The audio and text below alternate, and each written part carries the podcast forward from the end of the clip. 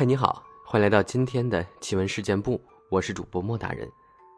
你也可以在新浪微博里关注莫大人，期待和你的互动。本节目内容纯属虚构，故事效果不足为信，也请各位朋友千万不要模仿。今天这期节目呢，我们来分享一个网友他分享的故事。他说：“我想起我朋友和我亲戚看到的一些东西，很神奇。”我觉得可以跟大家说一说。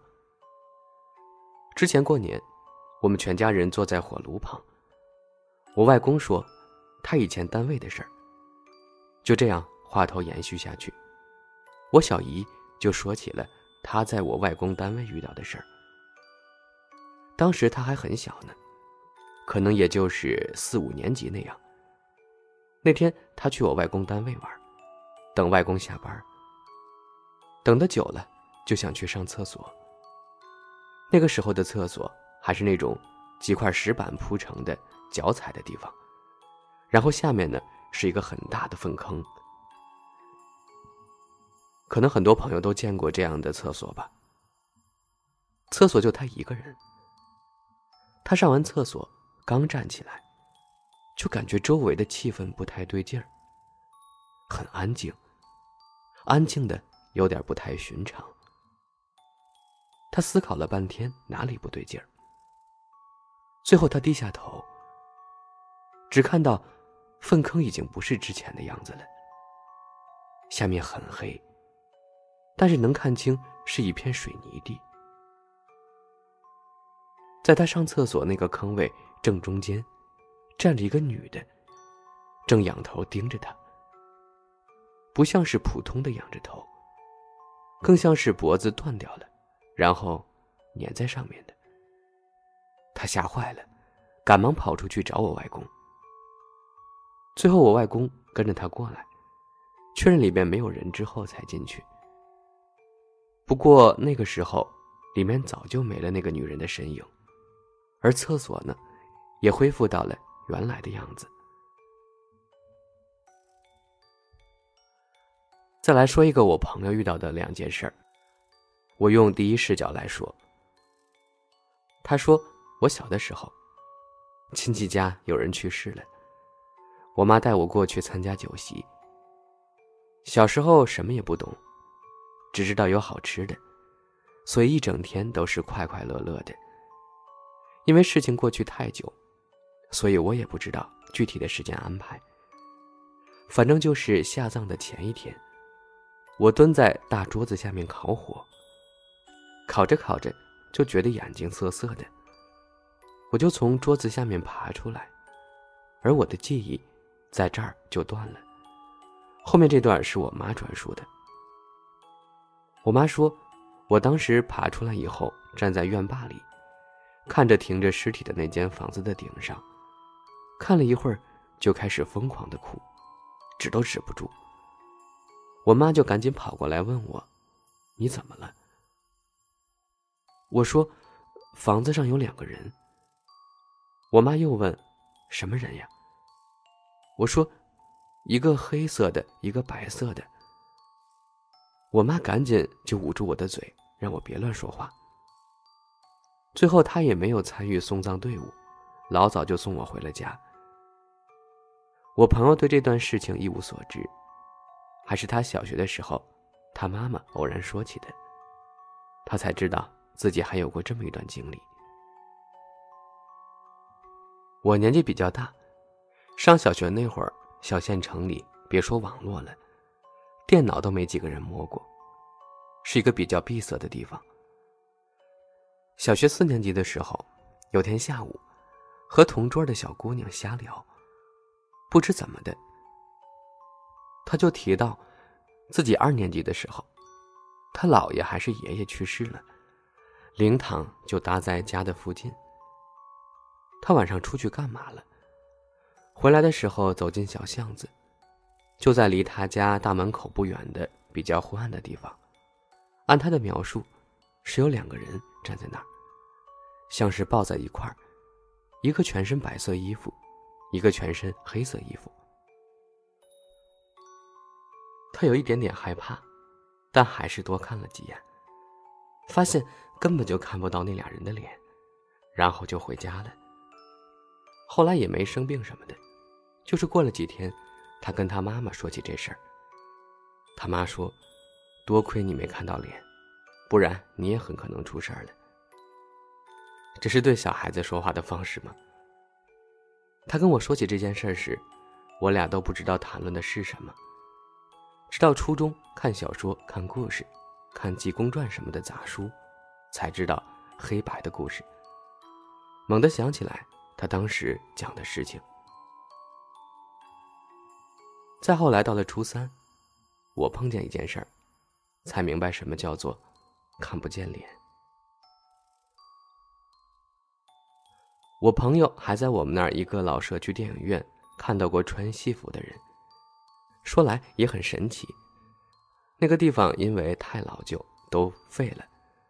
门上一直挂着一把大锁。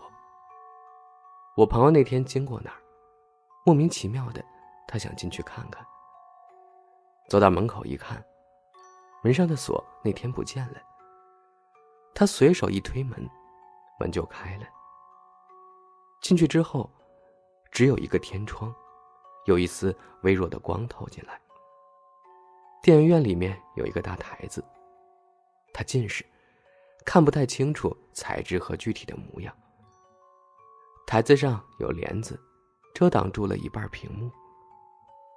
我朋友正准备退出去呢，忽然就瞥见那个帘子露出了一张脸，像唱戏的那种脸谱。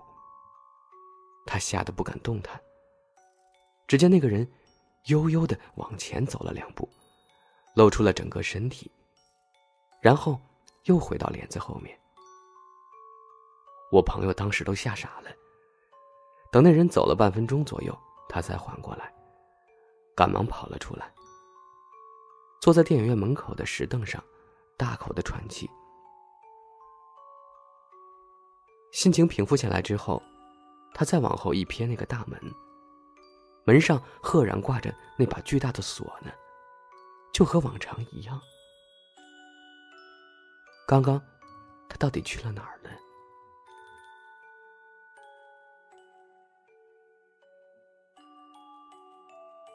在我爸小时候，也有遇到过被黑影追赶的事儿。他跑到一个破庙里躲了一晚上才回家。还有我们老家山上有一位算命先生，很灵的。我也听说过一两件他的事儿。我奶奶跟我讲的。先讲讲我老家山上那个算命先生吧。我奶奶之前跟我说，走在路上要小心。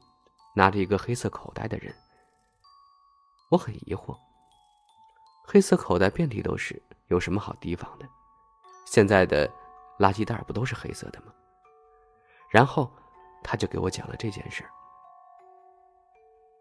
我老家在农村，四周环山。奶奶家住在那片中间，上面下面都是别人家，只有几户零零散散的。在我们家上面有一户人，姓李。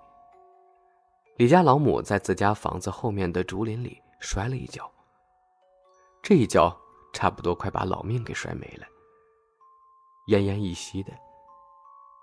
眼看着自己母亲快不行了，李家儿子就去找了山上的先生。这位先生姓韩，韩先生看他们家可怜，就给了个法子。具体什么法子，也只有李家儿子才知道。最后，先生给了他一个装着东西的黑色口袋，让他站在桥上，把东西扔到镇上的那条河里，路上别和任何人说话。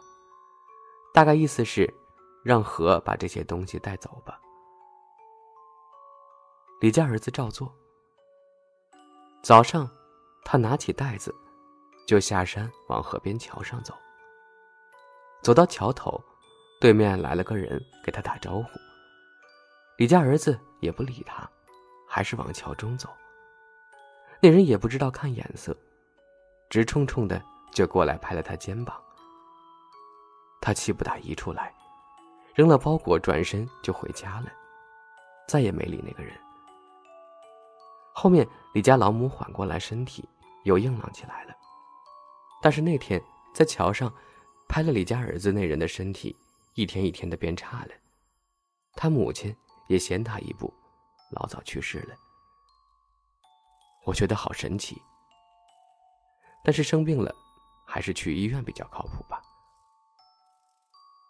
然后就是我爸小时候，晚上走夜路，走到那种类似于梯田的地方时，就看到上一层田的边边角角，有一个黑影。他有点害怕，鸡皮疙瘩起了一身，转头一边快速走一边往后看。看着看着，那黑影忽然快速的朝他飘了过来，他吓得吱哇乱叫，然后飞快跑着。那东西飞得也快，眼看着快追上来。我爸忽然瞥见小路旁边有一座破庙，他嗖一下的钻了进去。就这样，蹲在墙边，战战兢兢的躲了一夜。天大亮了，他才回去。回家了，我奶奶就问他，跑哪儿去了？那时候我爸皮，经常到处跑步回家。所以我奶奶也就随口问了一下，我爸呢就把事情原封不动的告诉了他。但是我奶奶听了之后很惊奇，她说：“那条小路我经常走，哪里有什么破庙啊？”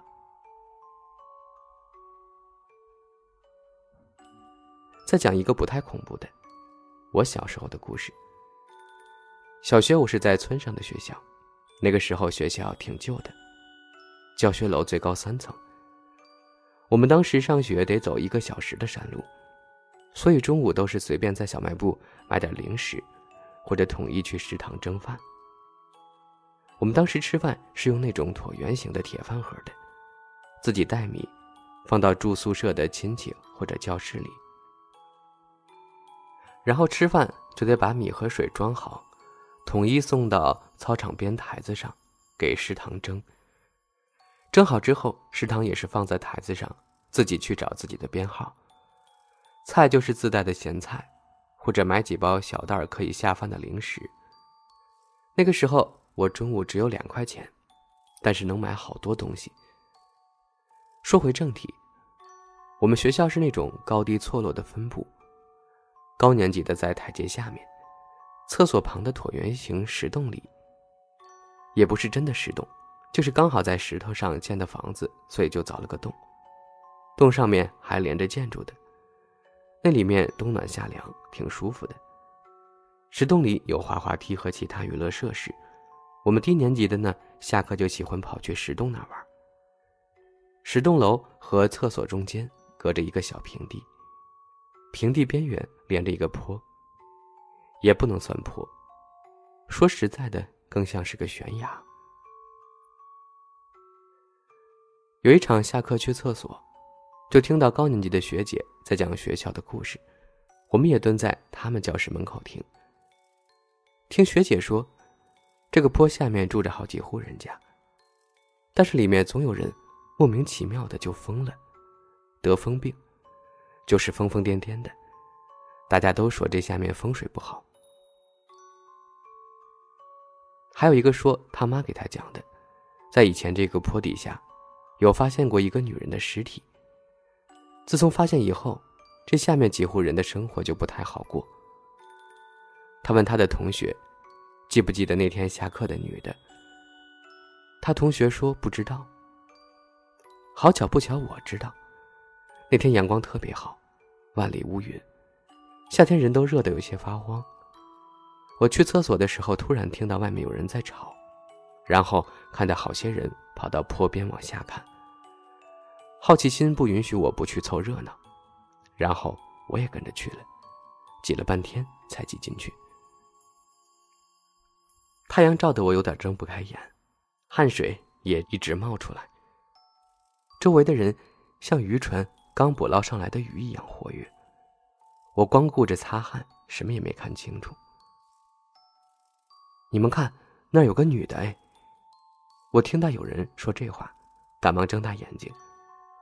坡下的田地里，有个女人在那儿以奇怪的动作行动着，像是在跳舞。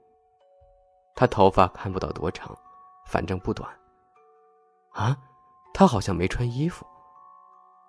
的确，真的没穿衣服，赤身裸体。下面风吹的树都在摇晃，也没见那女人的衣服飘。我又擦了擦汗，同学们声音越来越大，吵吵嚷嚷。那个女人还是在那儿莫名其妙的跑着、摔着、扭曲着身体。大概过了几分钟，我觉得没什么意思，正准备走，汗水顺着眉毛进到了眼睛里。我揉揉眼，再往山坡下看去，想看最后一眼。不知何时，那女人已经停下了动作，好像低着头在思考着什么，然后猛地抬头，直愣愣的盯着我。一动不动。我突然觉得后脊发凉，赶紧跑回了教室。这是我对那个女人唯一的记忆。就是这个女人，听我妈说，她是被老公打疯的。啊！教室里的同学和教室外的我们一同惊叹。学姐继续说：“也不知道是怎么的，她老公打了她一耳光。”她跑到家门外面哭了一宿，晕倒了。再醒来就变成这样。学姐后面说的啥我也不知道了，因为上课铃声响了。我是个喜欢上课的孩子。